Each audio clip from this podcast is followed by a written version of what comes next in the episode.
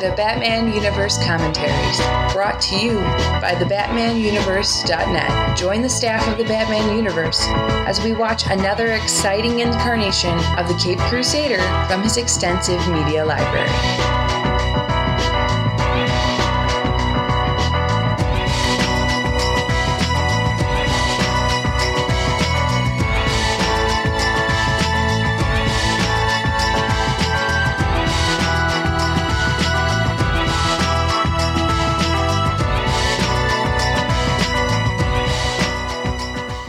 Hello, everyone, and welcome to the Batman Universe Specials animated commentaries. This time we're bringing you Batman Gotham Knight, and I have with me, This is Nick. And this is Zach. and we're going to jump right into Batman Gotham Knight. So get everything ready, and in the count of three, we're going to go to and hit play. One, two, three. Alright, so the first thing I got to note is this is actually the first Batman movie that has the Warner Premiere logo in it, which is not really that relevant, but I find it quite interesting. It doesn't have the normal Warner Brothers uh, intro. Yeah, no, No Bugs Bunny. Yeah, means they're they're really serious this time. Yeah, I don't think Bugs Bunny would fit the start of this film. Now, I'm quite looking forward to this one because I think there's quite a lot to talk about here. Uh, I think this film gets a lot of uh, criticism, and I think some of it's deserved, but I also think it's got some great moments that a lot of people forget about. Yeah, I would agree. I think I really like it for its uniqueness. That it was really uh, something different. I think the way it, what it, how it was marketed at the time, I think really hurt this film. Here comes some familiar music. Yeah, this was the old intro to the uh, Comic Cast, wasn't it? Uh, yeah, I think so. Yep, Comic Cast it was. Good music. And I must add that compared to the Batman Beyond soundtrack, uh, this actually has a very good soundtrack, I think. but it's also three different composers. Yeah, what I liked about this film was we've got a lot of different sort of styles of animation to talk about here. With all the, was it a lot of different directors doing each short story, or was it? Yep. Uh, each yeah. each each short story was a different director, and I believe it was different animation for each one as well, or at least a different animator. Yeah. I actually knew very little about this movie when it uh, was coming out. I remember starting to watch this, and I remember thinking to myself, what in the hell is this? Um, yeah. and I, it wasn't necessarily like the anime style, but I think like the uh, the backgrounds throughout look really fantastic in this segment, and uh, I think it had more to do with the uh, character designs because they Mm. are uh, I don't they're just they're a little odd to me. I don't know. I, I never really got into this. Yeah. And uh, this story in particular reminds me of one. I can't remember the name of the episode, but there's one from the animated series where there's kids describing uh, Batman and Yep. how he the how name- he appears. Do you know what the name of it is? Yeah, Legends of the Dark Knight. Right, yeah, that's it. That's it. And uh, and it, I thought this was a bit of an homage to that episode, actually. Now, I believe this character is named the uh, Man in Black, which the last time I checked was a smoke monster. But uh, anyway, I always thought that uh, Five minutes. Five minutes for the first Lost reference. uh, could be like a member of the uh, League of Assassins or League of Shadows or something like that. And here is the Batman smoke monster. And what's interesting is the uh, the Batman actually reminds me of the Batman that appeared in uh, a variety of graphic novels. One of them was the Crimson Crimson Knight. I believe it was a vampire series where Batman is fighting Dracula. Artwork by Kelly Jones, probably. Probably. Yeah. Crimson Mist, I think, is what the name of it is. I don't really like the look of Batman in this in this uh, short story. I think he looks very odd. He looks very out of shape. He looks, uh, he kind of looks, he looks very sick. Yeah. He's kind of got like this gray green tone going on. He looks old. But I like the idea of him sort of disappearing and reappearing. You know, as as in we've seen Christian Bale in, for instance, some of his films where he comes out of the shadows and disappears. I quite liked the way they did that as some sort of mystical character, but we all know really what's going on. Yeah, and and and does Batman have a nose? Budget constraints. Well, I, I think a lot of these people don't have noses. Though. Yeah, that's true.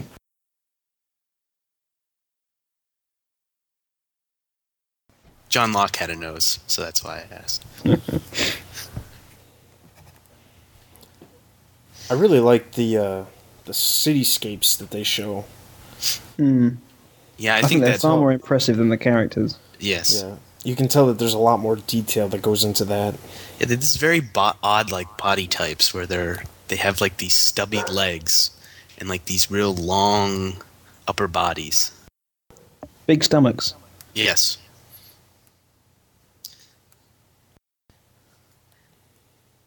I do find it interesting how every single one of the villains looks exactly the same. Yeah.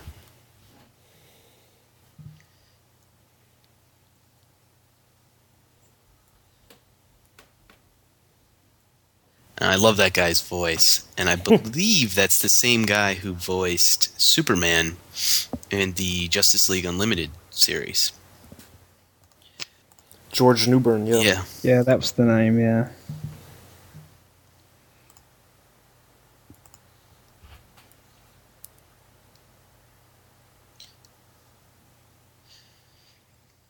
And there is Man Bat, Batman. Another strange one. Yeah. I, I must admit, I don't think this is a great story to start the film off with. I think there were better ones, and this should have been put in the middle somewhere. You know, I, I think it would have been, yeah, or like a nice closing. Um, because generally, all the other stories kind of, you know, it's a similar, at least, kind of Batman character. These are all just really wild, different interpretations, which I think was kind of was kind of cool, and I like the way that they use the kids to, you know, think that what they saw was Batman. Now this this was quite that was quite shocking for me when I saw that. uh, and then that, that little girl had me. I mean, she.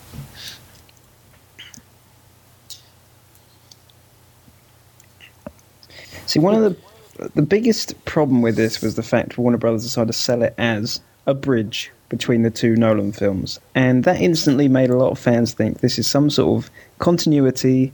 It's going to be a lot of details that we need to pay attention to that are going to pay off when you go and see the Dark Knight in a few months, and they started off by showing off Batman with wings and Batman as a smoke monster, and I think instantly fans were like, "Hang on a second, this isn't this isn't Chris Nolan's thing. This is c- completely different. They just lied." I wonder if Chris Nolan watched this. You know, when Yeah, did he have any input at all? Yeah. Well, not even that. I mean, I, I just wonder if he ever watched it and was just thinking to himself, why are they marking this as something that's inside my my, my universe? Yeah. He probably just watched this first story and then switched it off. but uh, I do think this this film gets better. Don't worry.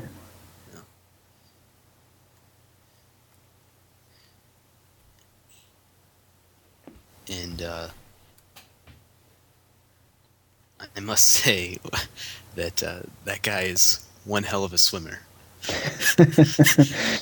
um, but talking about this being a bridge, I think that's where a lot of the criticism for this movie comes from because it wasn't what uh, it was marketed as. Exactly. I mean, it, I think they just misled a lot of people with that. Right.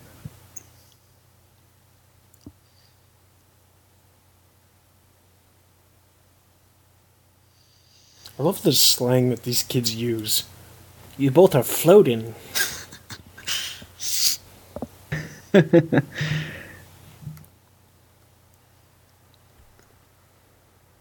Now this this is my uh, this is actually my least favorite segment of the bunch.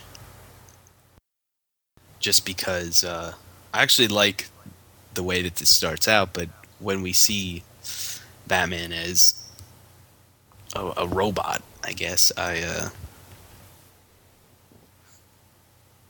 I I don't know. I think it's the most realistic uh, version of the three. Yeah, but but it almost makes I mean, we don't know enough, but it makes him not not human or not not real in some way, which is maybe what this is an odd odd bat plane as well. Yeah. It's rather large. It looks like uh, an Avatar plane. Yeah.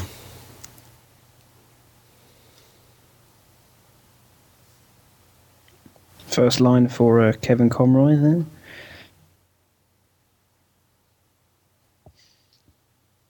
And I have to ask were you guys okay with Kevin Conroy doing the voice in all of these segments? I mean, I understand why they did it. I mean, they couldn't obviously have a, a guy do a voice for every single one of these stories that, you know, obviously probably would have been too expensive. But I just think sometimes there are some segments later on where he his voice kind of doesn't fit maybe.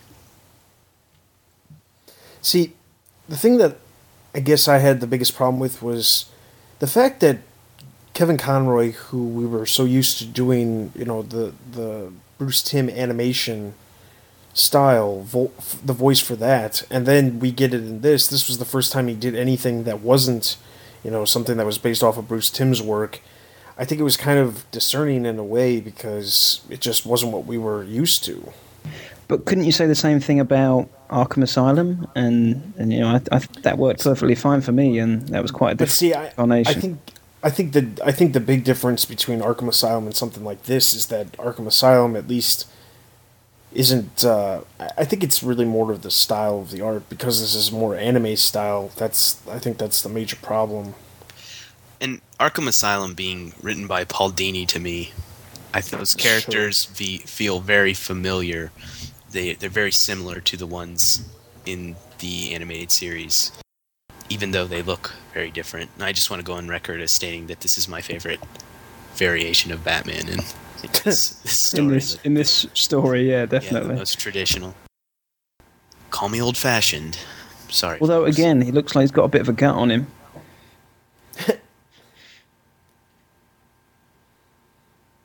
but I mean, for me, um, I also must admit it feels a little strange with Kevin Conroy. Um, I mean, I remember there were rumours that Christian Bale might step in and do the voice for this uh, while they were making the film, and again, you know, making people think this was some sort of bridge between the two films. And um, I think that would have been even more off-putting having Christian Bale in the role.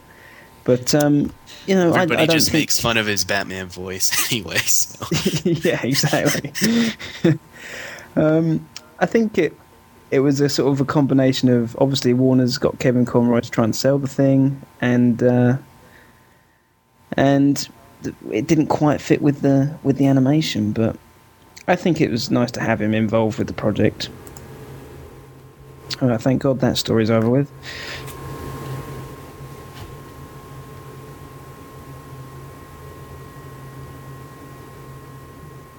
I think Batman would have gave him something as a thank you. Now, this was written by uh, Greg Rucka, I believe, which explains the uh, introduction of the Crispus Allen character, I think, having written him so much in Gotham Central, along with Ed Brubaker. Ah, right. And I have to say that uh, I really dislike his involvement in this story, just because he's constantly whining the entire time, and it just gets really annoying at some point. There's some more uh, familiar music. Yeah. Oh yeah, true. Isn't this the cop who, uh, in one version of Batman, becomes Clayface?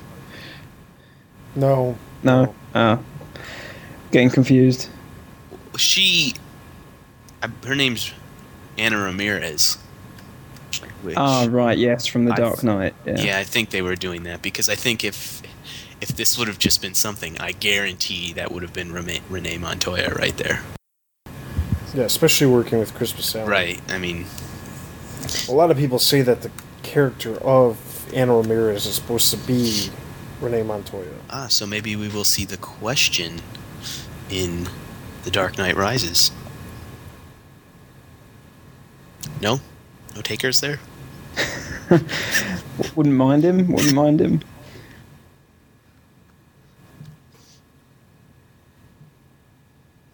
I also don't buy that this hippie looking guy was the man in black in the previous segment wreaking all that havoc. Yeah.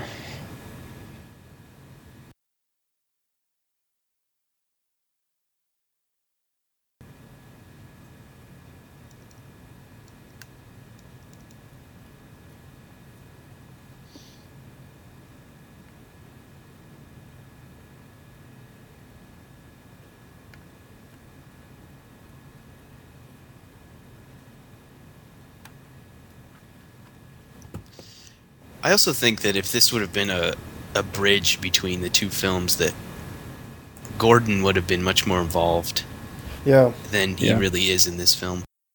I mean, it's great to introduce these other characters, but I think, honestly, I think the bridge thing was more of a marketing scheme than anything else because there's very little to do with, Right. you know, a, a bridge between the two. There was even just continuity that didn't make sense, like the two gangsters fighting each other, and then suddenly in the Dark Knight they're best mates and they're working Yeah. together. Just Yeah. things like that that didn't make sense.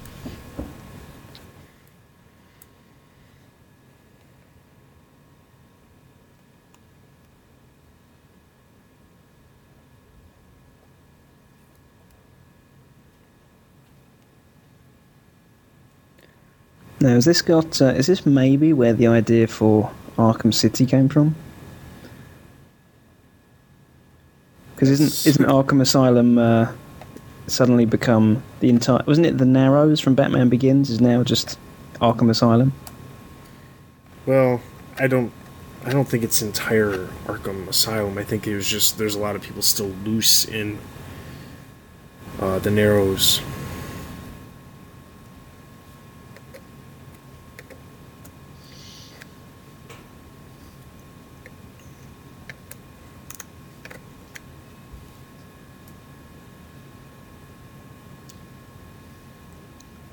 Now, look at the bridge in this scene. Yeah. And then shortly we will see arguably the one of the largest bridges I think ever. Look at that.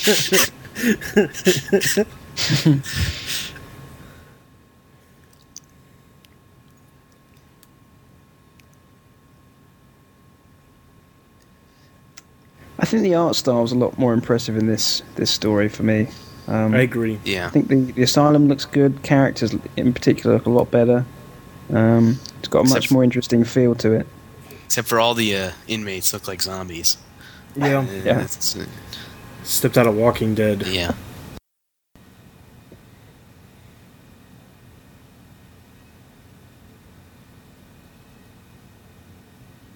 Do you know what you should, what they should have done if this was really a bridge is introduced the Joker somehow, doing some sort of small mob boss, or even setting up for the, the bank robbery. Now that would have been interesting. Well, that was something else that I was going to ask was about, you know, this being a timeline. I always wonder if this movie would have benefited a lot more from a Joker story, because I think in some way people were probably expecting one, especially with the way Batman Begins ends, and then we all knew the Joker would be in the Dark Knight, and you know, I'm fine that this does not have the Joker, but I think it would have helped it out. And I think that one of the problems that this movie has is that there are no major villains that really make an appearance, which I think disappointed some fans.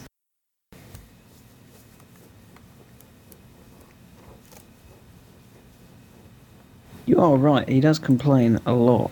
Yeah. How many times has he But said the word that- vigilante? But I like But how he says it. Do I? Vigilante. vigilante. Yeah. The the one thing to keep in mind is that's how Crispus Allen was in the the comics though too. He he complained a lot about the vigilantes, and then when he became one, that's what made it an interesting concept. Right. Which I, I guess you can't blame Rucka for being true to that that characterization. Yeah.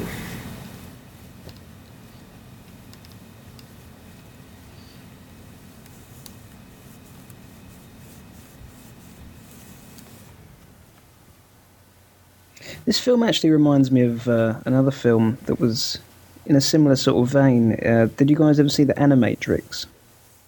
Yeah. Yeah, that was sort of a series of short films. Uh, I think that was leading up to the Matrix 2, I think. Maybe number 3, I can't remember. But um, that also went quite anime style, had some stories that really didn't work. I thought it had a couple that were excellent. And um, I thought the Animatrix was actually quite a good experience, mostly because there was continuity from that bleeding into the uh, uh, into the films. Yeah, I never saw it, but uh, I don't really like to talk about anything Matrix related Matrix. after the first after the first movie. Yeah. Like- They uh, kind of tried to exploit that for all it was worth after the first one. Yeah, kind of like this. I guess so.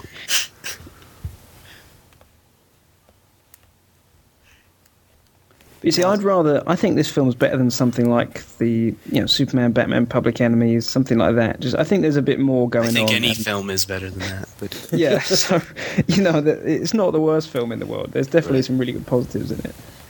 I always love this scene because no one ever seems to run out of bullets.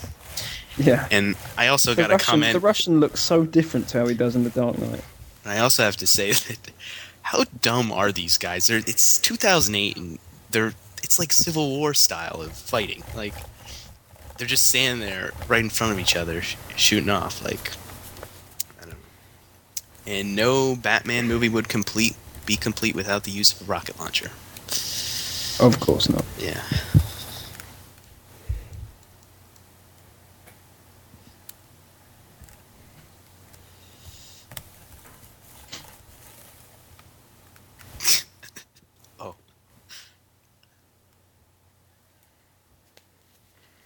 See, that was probably actually the bridge moment there, showing the rocket launcher, so we all know that rocket launchers exist in Gotham City. Yeah, Yeah. some foreshadowing. I I actually really love Batman's look in this one because he just looks so so big, so powerful, Mm. so The much music bigger than goes well everybody else. Well, music's Yeah. good. Won't find any out of place club music playing during any of these scenes.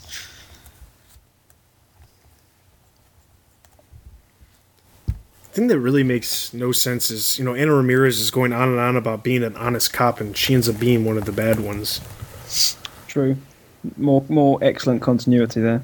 I just I'm not even sure if the guys who made this film saw the, saw the Dark Knight. You know, I think that's that was the case. I think they might have just got a couple of characters and maybe told by Warner Brothers use these characters. They weren't really told what was going on in the Dark Knight. I don't think. Yeah, I don't think they had any idea what was going to happen. No.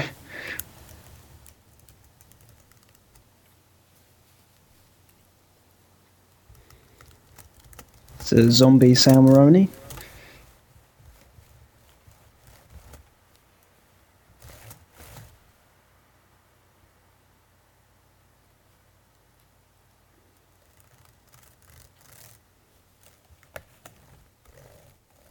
He looks like he just got out of Arkham. Yeah. Especially since, uh, again, she works for Maroni. Yeah.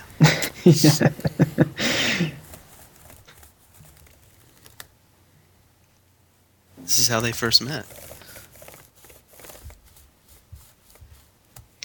Not quite sure about. Well, Batman coming through the fire does look pretty cool, I have to say. It does, yeah. I think, and I think Maroni's being a little unreasonable here when he just expects him to stand there in the fire. I mean, that's got to be really hot.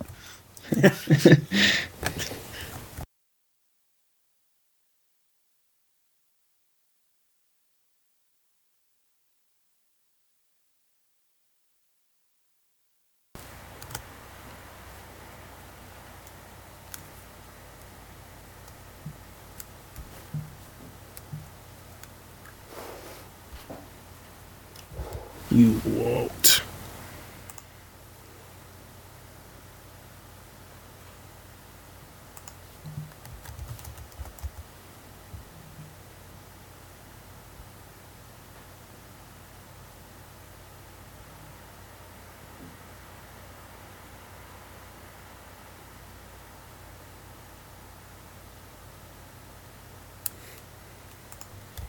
Hopefully that'll stop uh, that guy from complaining.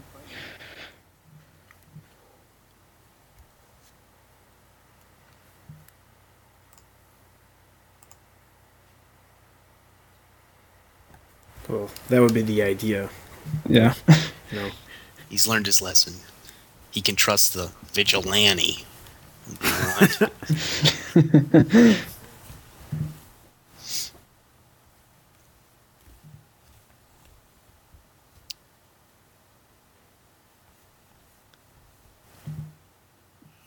Now, apparently Will Friedle is in this short film uh, as uh, Anton, and of course Will Friedle's famous for playing Terry McGinnis.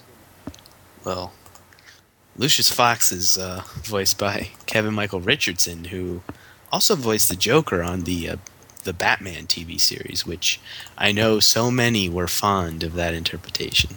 Yeah. Now, see, with this, uh, at least I, I can actually see uh, Bruce Wayne actually more with the voice of Kevin Conroy in this one. I don't know why, but a little bit more. A little bit more than the other ones. See, this is actually the one where I think he doesn't fit. Maybe. Um, He's very young, obviously, because it's that's the time setting. But um, yeah, I would also agree. I think it looks a little bit odd c- compared to Kevin Conroy's Bruce Wayne. but I also think that you know, talking about this being kind of like a Nolan verse film, uh, this is a very like Nolan moment between Bruce and Lucius. Like, Is it just me, or is that Batmobile kind of like a uh, combination of Burton's '89 Batmobile with like at the back and then the front is a tank? Yep. yeah, It's like a combination between the two. Yeah.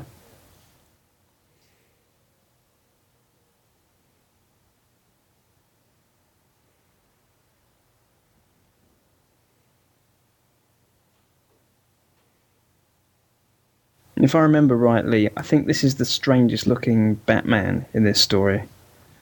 It looks like a shark.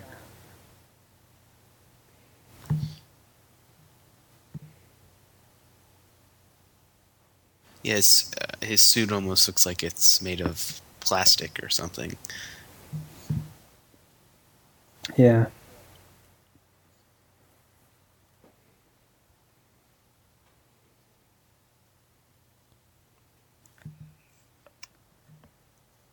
Lucius is a pretty good shot. Yeah.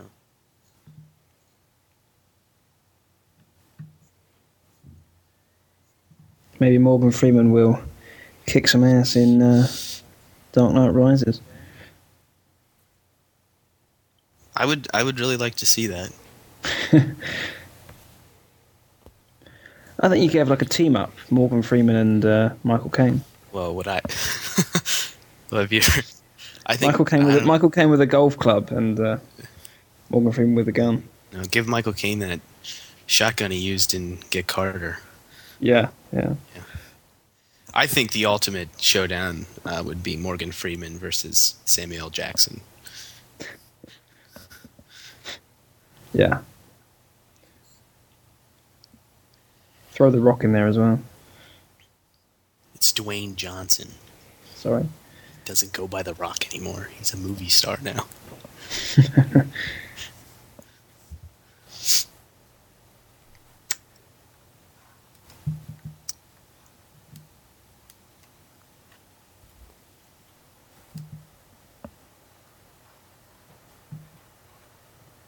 Now, this bit is where um, we actually start getting a bit of continuity, not with The Dark Knight, but with some of the other short stories. And this I found a bit more impressive because there are elements from each story from about here onwards that combine towards the end. Yeah. I think the other thing that's quite interesting about this one specifically is we do get that Lucius Fox element that, you know, we saw in Batman Begins. We see it more in Dark Knight.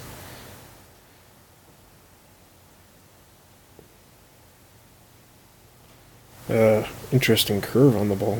I this is a Warner Brothers film. Maybe Bugs Bunny was under with the magnet. Space Jam. ball like he was in Space Jam. Love that movie.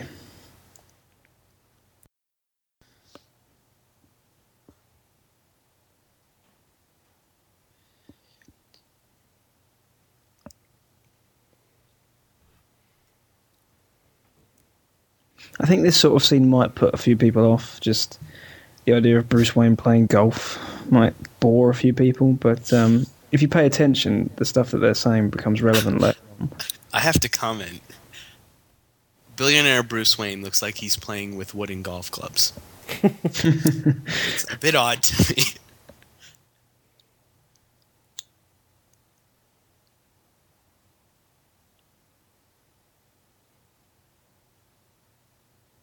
I think Bruce Wayne's being a little bit petty there. He decides, you know what? Uh, you- you- I, didn't- I don't like you very much. I'm going to send you. I don't like you very much. I'm going to send your golf club into the trees. Yeah, I get that he wants to get the guy's phone, but that was a little like why would the phone have or why would the golf club gone that far?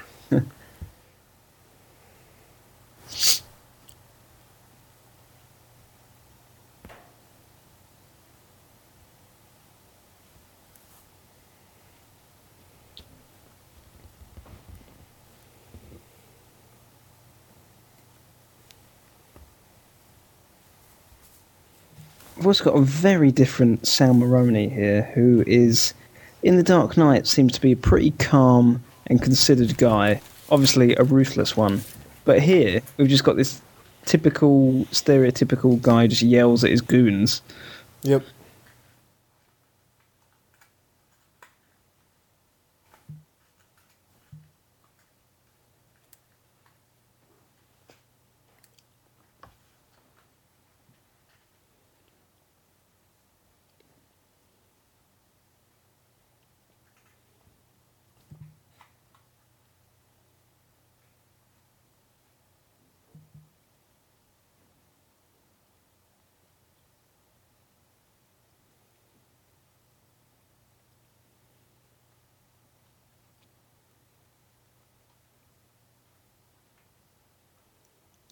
It's one of the strangest cowls that I've ever seen Batman in. To be honest, Yeah, but you know, it's I kind of like it because to me it's it's very different, but it has a lot of kind of that like the classical um like Batman Year 1 sort of look to it, I think.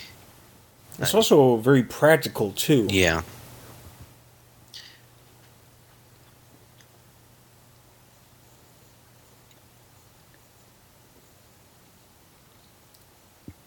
I don't even I can't even comprehend how Bruce Wayne would have thought to himself, "Yes, a thing that deflects bullets. This is a great idea. Yeah. The bullets have to go somewhere." yeah.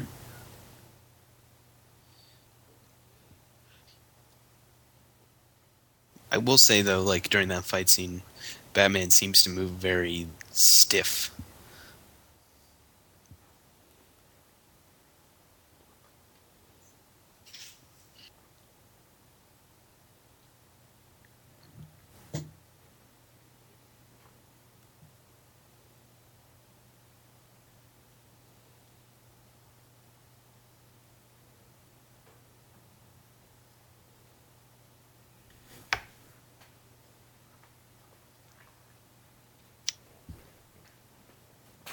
A pretty good line there by the Russian. But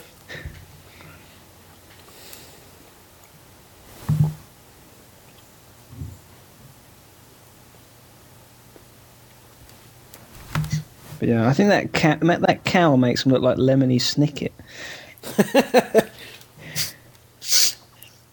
That was that's an interesting comparison.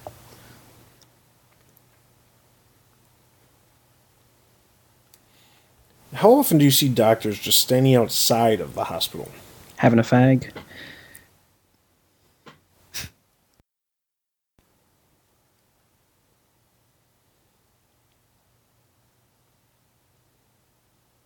I'm guessing a lot of doctors smoke in Gotham.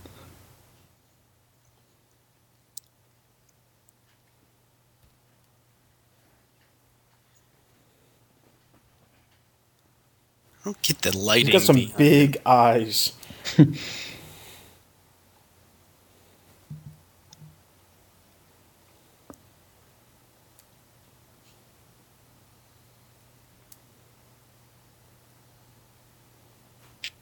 This art style doesn't seem that different from the last one. And uh, is it just me, or, or does Gotham look quite. The, the backgrounds, like we were talking about earlier, seem fairly similar? It's the, the characters that seem to change quite often. Yeah. I think this one's a little um, a little moodier.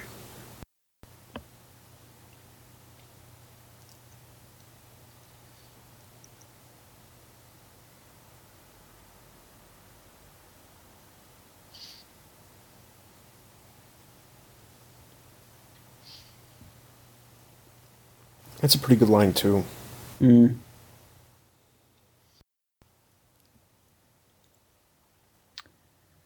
Yeah, that wasn't too bad a story. I think it was uh, a fairly good one. So, In Darkness Dwells next. Written by David Goyer, who surely must have known a little bit about what was going on in The Dark Knight, considering he co wrote it. We would hope so. Now, see this little intro right here. This is actually a live wallpaper on Android phones. Just have to say that. This is what they used for the trailer, wasn't it, mostly? Yep. Why is he hunched over like that? Look at that really uncomfortable position. Who's playing jacks or something? He's tying his shoe. Yeah. now this is this is my um I think this one has the most interesting animation. the characters look a lot more like they do in a comic book, actually, I think. Yeah.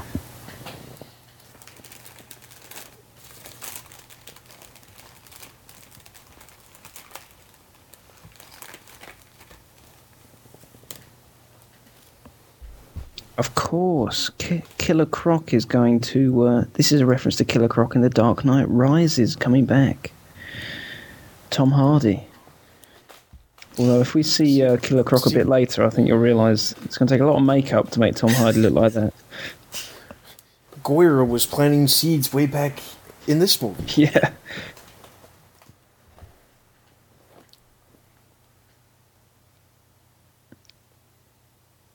What happened to the uh, black guy's glasses? He got contacts. Upgrade.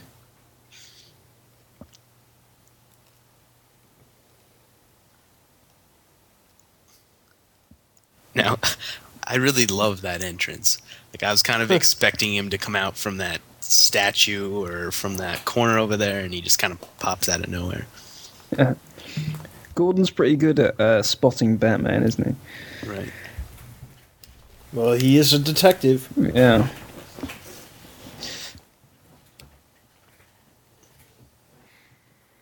I think this kind of is though, you know, kind of reiterating that that mutual respect and trust that they have each other for each other. Um, Sorry, did you say de- degrading? no, reiterating. Oh, reiterating. Sorry. Yeah. Now that that is the one odd moment. Yeah. I, I don't really know. I don't. He's certainly that uh, smoke smoke Batman from the beginning. Right. It's like the genie in the lamp suddenly just went down the hole. Weird. This is this is a cyborg Batman. the robot Batman from the beginning too. Yeah. This is incorporating all of the elements from the first story into one. I think these sewers look pretty good. Yeah. again, the, the backgrounds, the settings look fantastic.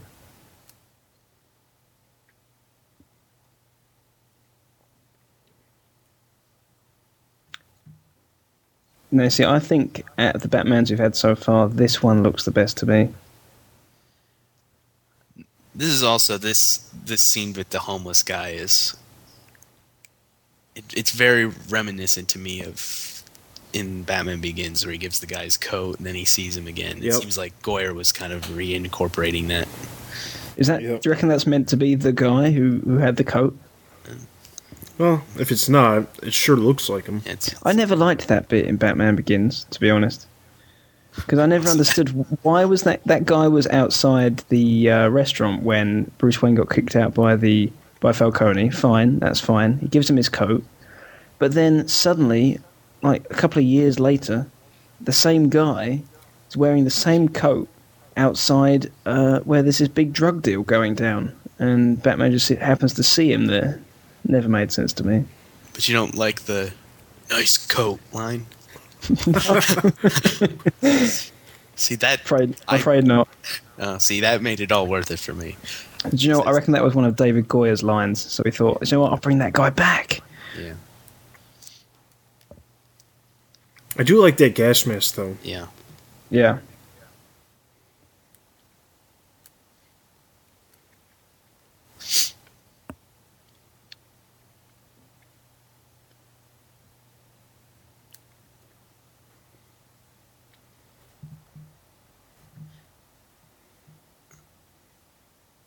Now this is where the sewers go from looking like sewers to like this underground flooded mausoleum or something like that. Yeah. Like, uh, Can you say that fast three times? Epidermolytic hyperkeratosis. Yeah.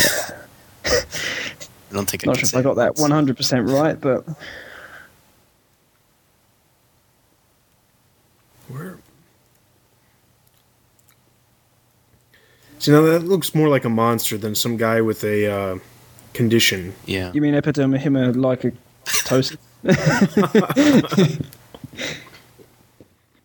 The interesting thing too, you know, we were talking about no major villains. This is really the only story that incorporates, you know, bigger villains. It, uh, Killer Croc, and then we see Scarecrow shortly. Yeah.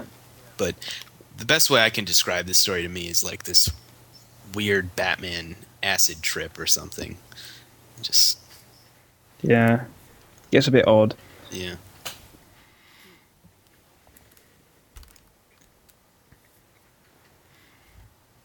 It almost as if it Killer Croc like deflated.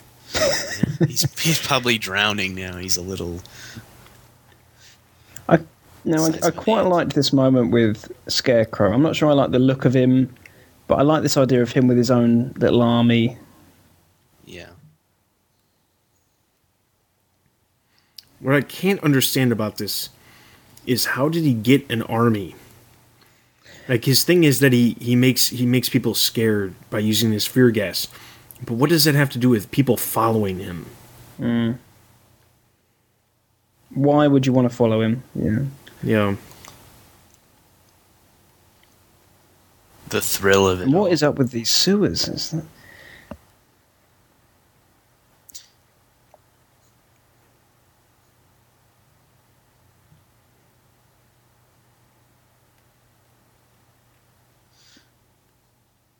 Yeah, like I feel like Indiana Jones should be walking around down there or something, Yeah. looking for It some feels like the hidden Temple of- The Yeah. Temple of Doom in the sewers. Now, is this probably the best uh, fight sequence in the film? I like it. I like yeah, it a lot. music Yeah, works it's well. it's pretty good. It's good animation. They do make it seem like Batman doesn't even have to try to take these people out.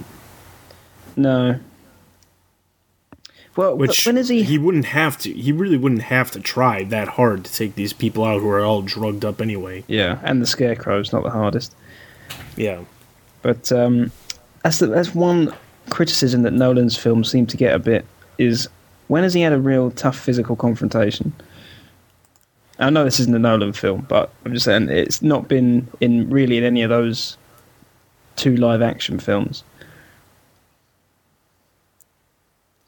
yeah, I guess that is that is interesting, but Well, I think Nolan tries to make it more intellectual and there's more to it than just a physical confrontation.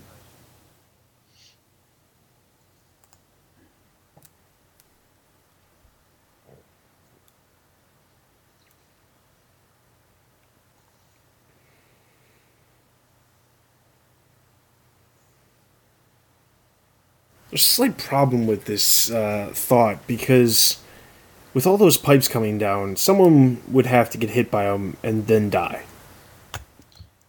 the pipes look rather massive too in certain Yeah. moments. Considering in the previous film he was upset when a mobster got shot in the arm, he's not too worried about drowning 20 of Scarecrow's henchmen. I I think that's a cool bit there. Yeah, with the flying scythe. Yeah, Scarecrow would look a lot scarier with a scythe.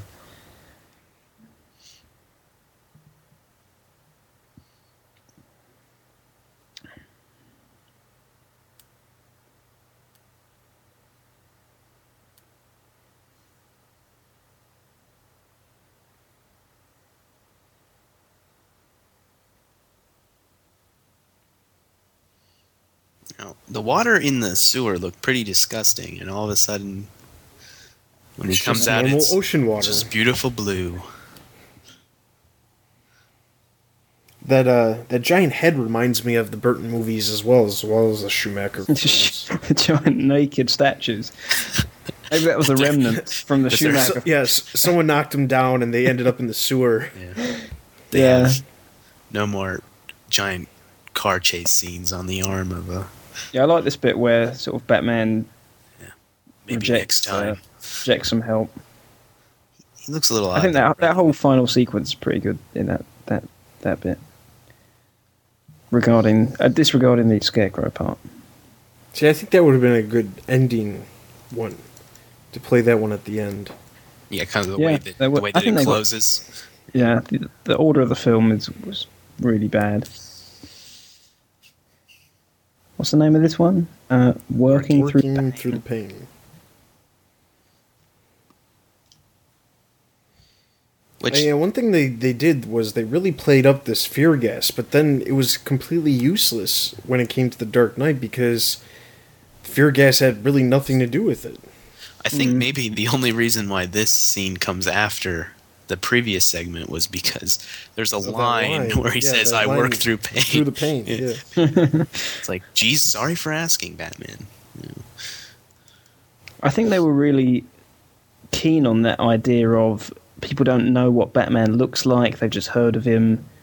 Is he a monster? Is it you know what is he? Um, no one's seen him, and that was I think something that a lot of directors with these short films were keen to play up a lot.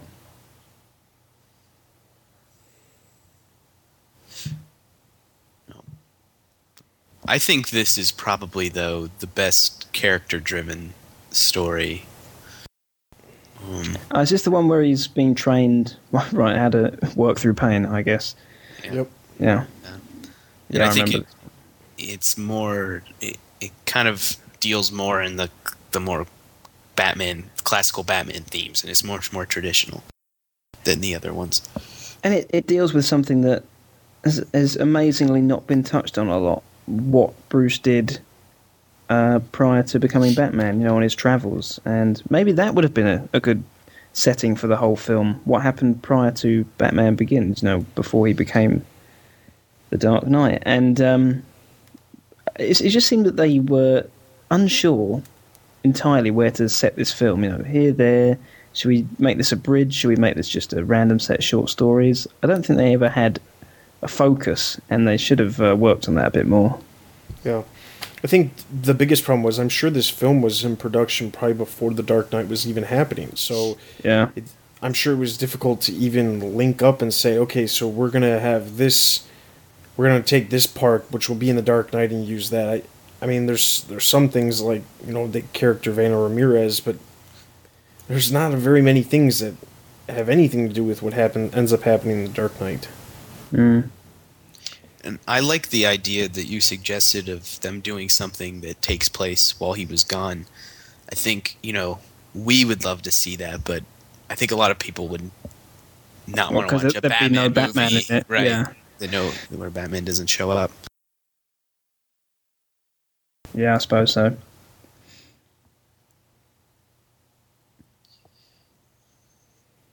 See, for me, I wasn't. I don't remember particularly enjoying these flashback moments too much. Um, I really enjoyed. I think the best moments of the film for me were those moments we saw of him as Batman struggling. And I know there's a there's a sequence where he finds a pile of guns, and that one in partic- that moment in particular really stood out to me.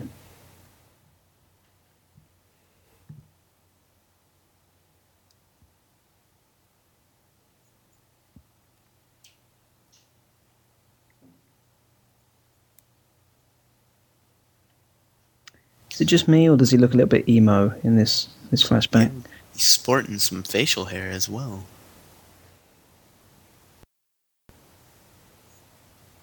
Well, you know, he's he's an American tourist. He's chilled out. He's trying to find himself. I wouldn't be too proud of that facial hair though. It doesn't look like No, it's it's- coming in too too good. I think though this is very like this whole little bit here is very kind of Indiana Jones like with that snake scene and then he's got this guy talking to him. It's reminds me a little bit of like Sallah.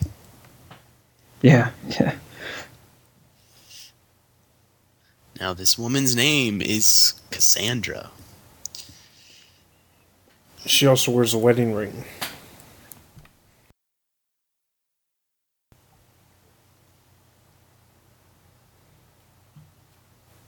Funny thing is, uh, Bruce stated that he's been waiting for months to be trained, and it's, it took months for this guy to even possibly think, oh, yeah, uh, there's this other chick who can train you too. Yeah. Nobody likes her, but you know.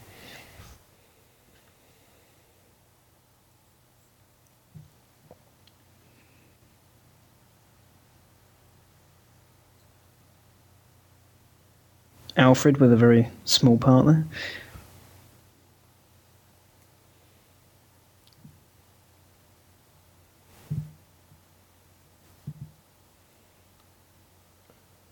It reminds me of uh, in Batman Begins when Alfred shows up with the car.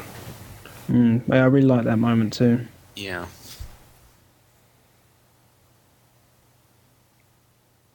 Because I think that was kind of one of the first times where we ever saw, you know, Bruce needing Alfred to kind of save him, Yeah. which I think really played up his significance. Instead of a guy who just sits in the back cave and serves him dinner. Yeah, Or makes him dinner, but then he doesn't. yeah. How much did uh, you know Michael Gough ever have to do as Alfred, other than make food Well, I think that's really unfortunate. or die in Batman and Robin?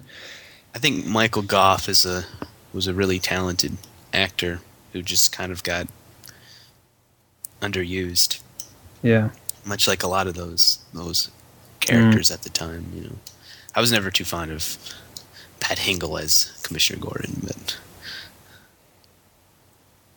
no, yeah, that was another character they sort of overlooked, really.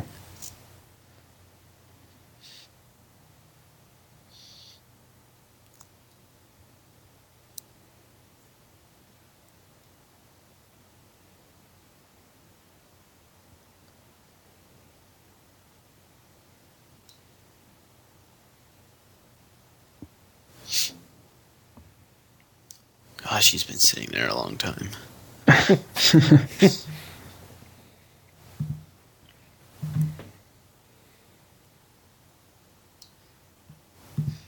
Why does every spiritual training moment always have to involve the hot coals? I mean, I, But normally it takes place on a beach near a volcano. yeah. Brian Az- Azzarello actually wrote this one. Um, I think he did a pretty good job.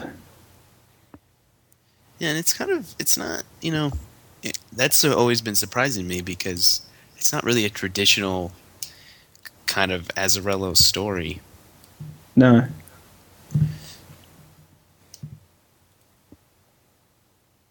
But that was one of the things I did like about this movie is that they actually brought in, you know, comic book writers and things that you know had at the time were with dealing were writing in the Batman comics frequently. Mm.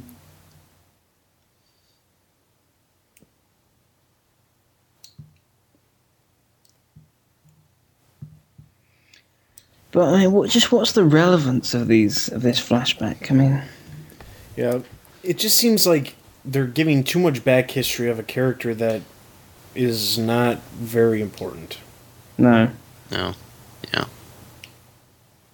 If anything, keep her mysterious. You know, create create a bit of intrigue. Um, why don't you walk away? They're throwing stones at you. Just stand there taking it. she she stands around and doesn't move very much. Yeah, she just stares.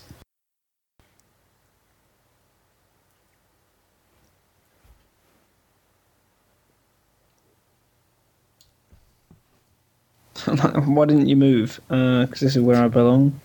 really? well, they just chuck stones at you. According to who? Who, who thinks you belong here?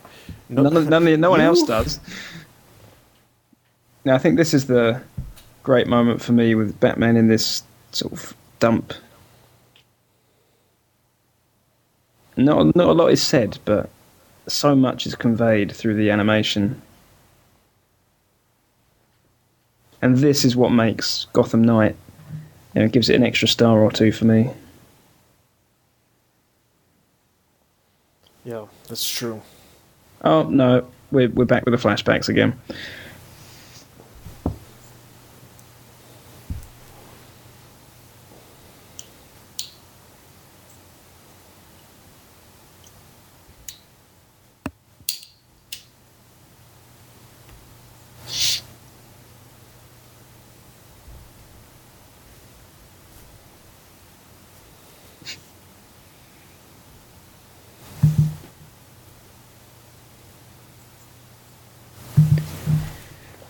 That guy who uh, spoke to us sounded like he was Irish. The, the guy behind him looked like he was wearing a pearl necklace.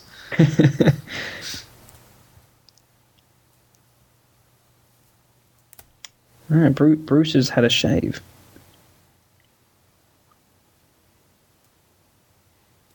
I find it interesting how she tells him not to not to go in and do anything, or not to be involved, and he does it anyway. Oh, he's just so stubborn.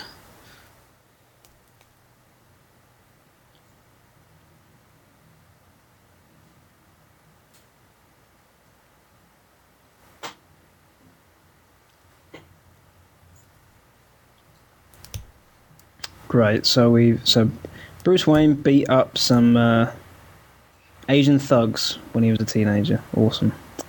It was so worth knowing.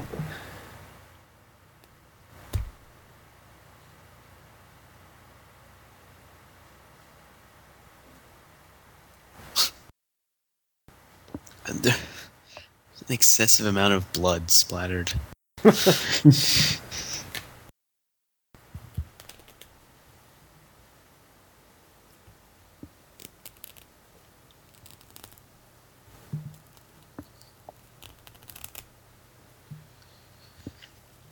How long do you reckon it took uh, Kevin Conroy to do all of this?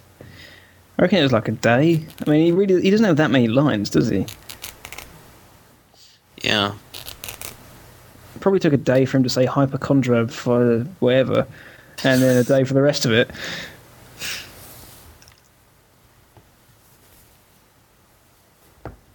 it is interesting. I really, I wonder, you know, with these actors who have been most mostly voice acting their entire career, how much time it really takes them to to do these things. Mm. I'd be more curious to know how much they get paid to do these. Things. Yeah. That would be, maybe But that, Kevin Conroy gets a good rate. maybe I'm maybe I'm pursuing the wrong career. You definitely have the voice for it, Zach. Oh, thank you. Now then, as we said, we're back in the dump, and this uh, Batmobile here, that is Also back uh, Tim Burton. it, it is the Tim Burton one, isn't it? Yep. Although in the previous story we had a combination. I find it quite interesting how Alfred is just like, Sir, come on. I, I just drove up in the Batmobile. There's nobody around to see me. And I'd also have the strength to lift you out of a uh, of a dump. It's got a bit of an abrupt ending though. That one. Yeah, yeah, I agree. I was expecting more there. But then And- it kind of does carry over into this story. Yeah. And we're now on to the uh, the final story already. Quite the chin. Quite the chin. Ah, you just. They couldn't do it. They couldn't go the whole movie without showing that crime alley moment. Of course. That drives me nuts. I nuts. do think the I think personally I think the animation is really really good in this one. Probably the best out of all of them. I'm not sure about the faces, but I like. I mean, this detail of him of Deadshot loading the gun is great, but the fa- that face of Bruce for me doesn't doesn't do it. See, I, I don't mind the face because it it you know it has some shadows and stuff, but that's how it really would be. Mm. Bruce has got three treadmills. Why does Alfred use one of them? And then he's got one for his dog. Yeah, It's amazing how Alfred is looks so much different. but sounds exactly the same. And yes, here we go. We've got uh, the gun collection has returned from the previous story, and we'll see a bit more of uh, other stories coming into this one. I believe uh, David McCallum voices Alfred throughout these segments. Who's uh, who's David McCallum? You don't know who David McCallum is? You ever watched the uh, Man from Uncle? Oh yes, yeah, of course. Yeah. He's also on. Uh, he plays that doctor on NCIS and. Or not? Yeah. Yeah, NCIS. Yeah, Ducky. Yeah.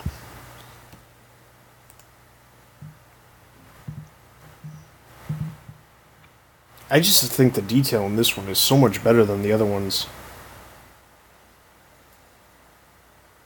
Yeah, I love this uh, this sniper shot. It's great.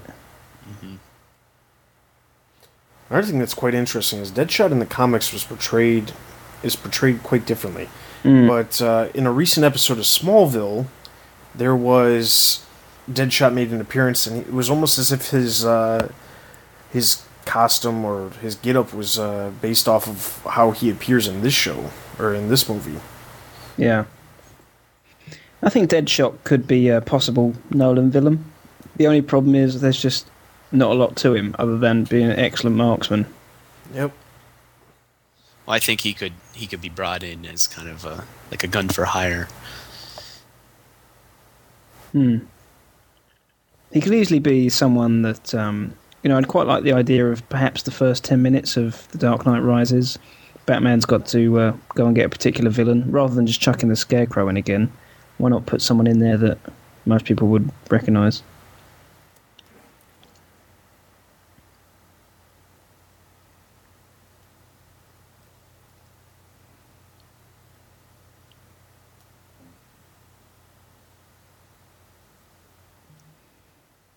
There's a there's the stereotypical Guido we've been waiting for.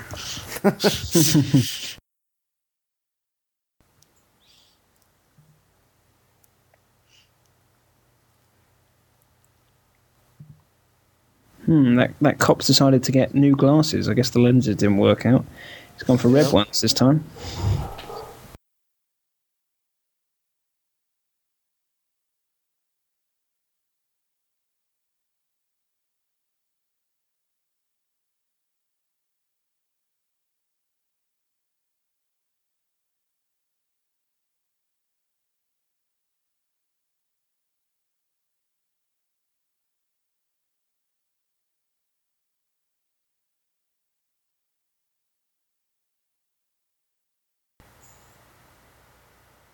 I do think this is probably the best looking costume design. Hmm. And I kind of always like the story's premise of, you know, somebody It's quite simple, but it's good, I think. Just trying to assassinate Gordon.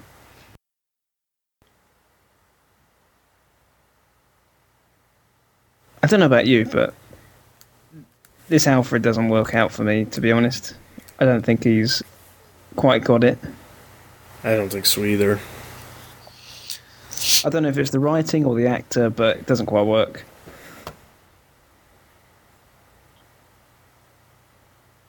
I don't think the voice matches the, the animation at all. Yeah. Scratch David McCallum off the list of ever playing Alfred. Yeah. So yeah, I think out of yeah, this is also one of the better stories. So I think out of the six, you've pretty much got two or three that are that are really good. I think. Yeah, I, I think yeah, they're really good. I think a lot of them kind of borderline on just like that, that average. Or weak, even some of them. Yeah, First one is the weakest easily. I think. because I think all of them have a moment that is is really good, um, but I some of them are poorly paced. I think I just just overall I think it's you know there this is one of them. This Deadshot story is one that's really stands out, Yeah. and, and that's really I think because it's just it's it's kind of a typical story that we're used to, and and it works. And there's the L train. hmm That's a native thing of Chicago. Well, now it's native of Gotham.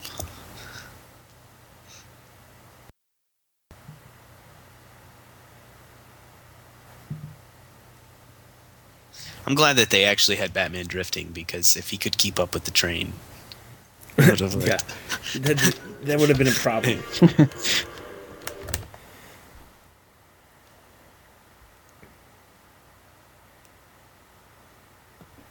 Yeah, Alfred could have done a little bit better with the uh, ops there.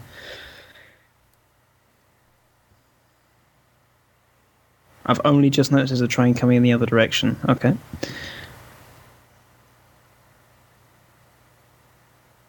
It definitely is all about the theatrics. yeah. This is definitely Yeah, I never realised you could punch a bullet and, and stop it by doing that. especially something, especially something coming from a sniper rifle. Yeah. That I must admit, I don't think they really knew what to do there. I don't know, punch it.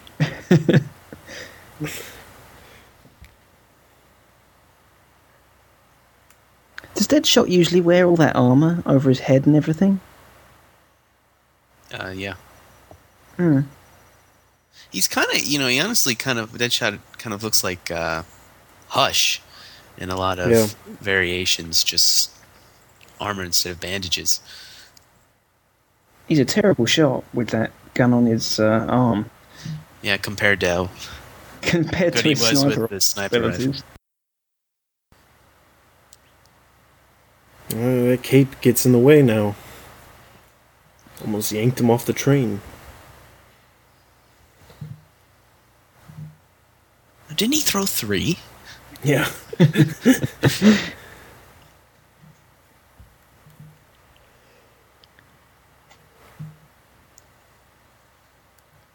Good. Glad Batman got hit. Story over. That's it. It just would be ridiculous to have Deadshot shooting at him point blank and not hit him. Yeah. Yeah. Especially since the guy. It's a little Maybe the ridiculous. best a marksman in the world. I think it's a little ridiculous that Batman is just running straight after the best marksman in the world, but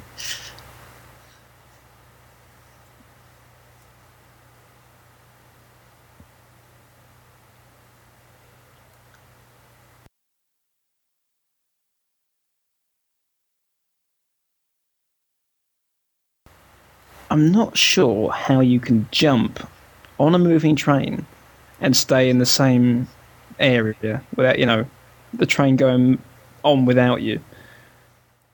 But hey, whatever. I have to admit that would be quite terrifying. If my head was.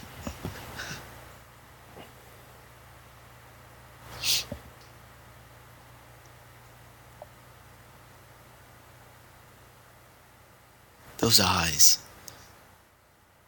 Weird looking, aren't they? It almost looks like he's, you know, he's using the sonar. Got like fish eyes. Yeah.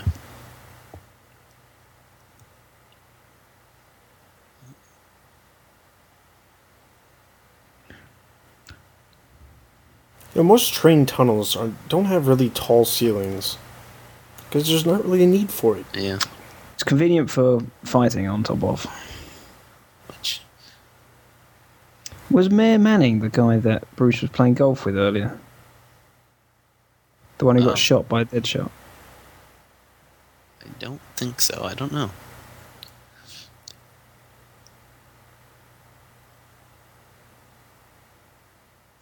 Why was his dad wearing that hat in that photo? that, that's that bothers me. Why?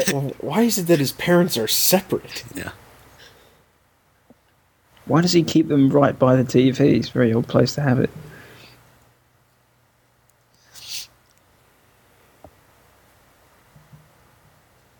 Though he probably spends more time watching their photographs than watching the television.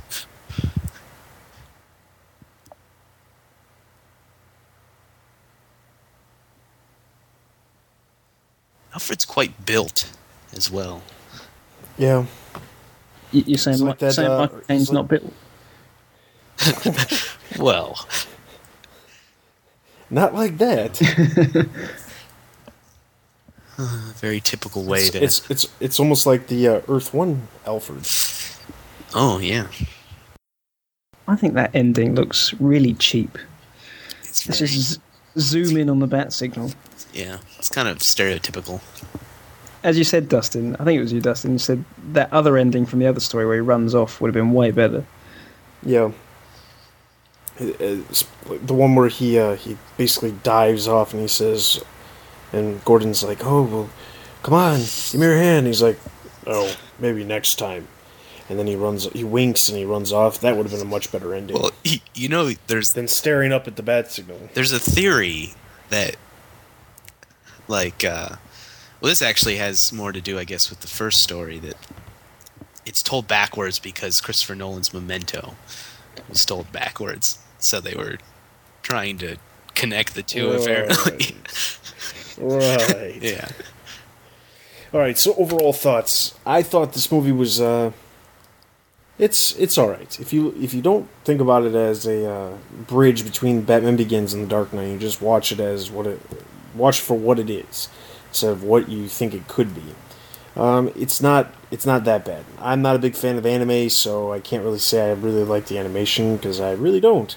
I think Kevin Conroy's voice, for the most part, did not match up. I don't think it, but at the same time, you you got to think to yourself, okay, so who else was voicing Batman around this time? Well, we had Rino Romano, and that was it. well we also we we had jeremy sisto also was That's right from yeah, yeah. I don't see that happening either. so I, I think uh, I think Kevin Conroy did a good job for what for what he had.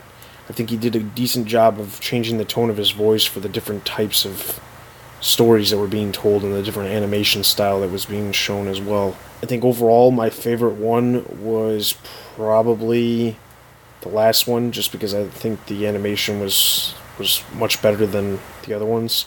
I don't think the story was that great. I think this as far as story wise, I like the one with the gadgets. I think that one was pretty good. Yeah, it's it's not that bad of a movie when you look at it by itself.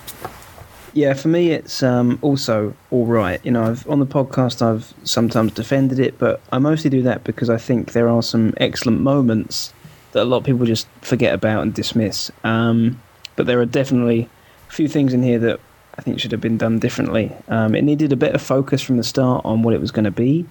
It needed um, a bit more consistency with the characters and the designs. Um, but there are some excellent story moments here, and uh, some there is, I think, some excellent animation in parts. So that's why I think it's about a three out of five film for me.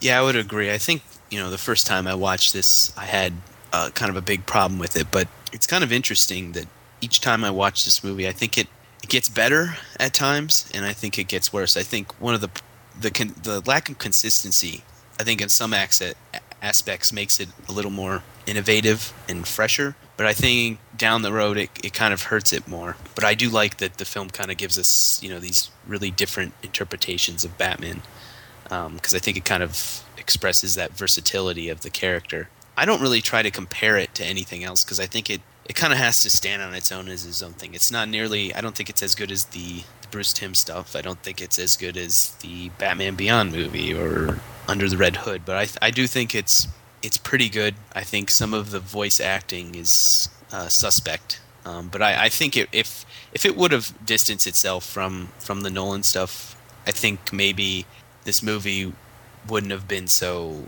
disliked at the time. All right. So overall, decent movie. Uh, we hope you enjoyed this commentary. As we get to the end of the credits, we're going to sign off. So we'll see you guys next time for the next commentary. This is Dustin. This is Nick. And this is Zach. We'll see you guys next time. Stay safe, San Diego. Take care.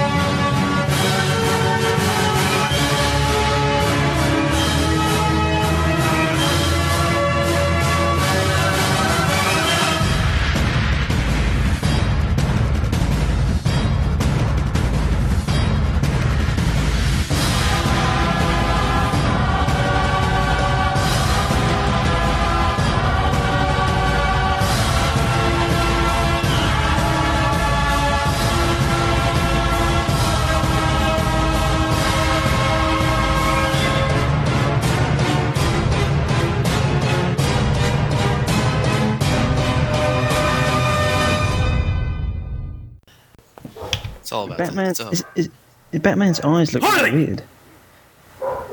Yeah.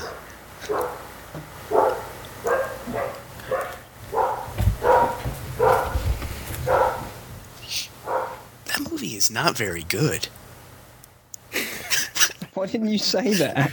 Because I, I, just keep thinking about it now. It's it's kind of bad. Yeah. Like, I don't know. It is not a great film. No. I don't particularly like it. I can't stand anime. Like when I found out this was going to be anime, I was just dreading that, despite the fact of all the other rumors that it was going to be this great bridge between the two.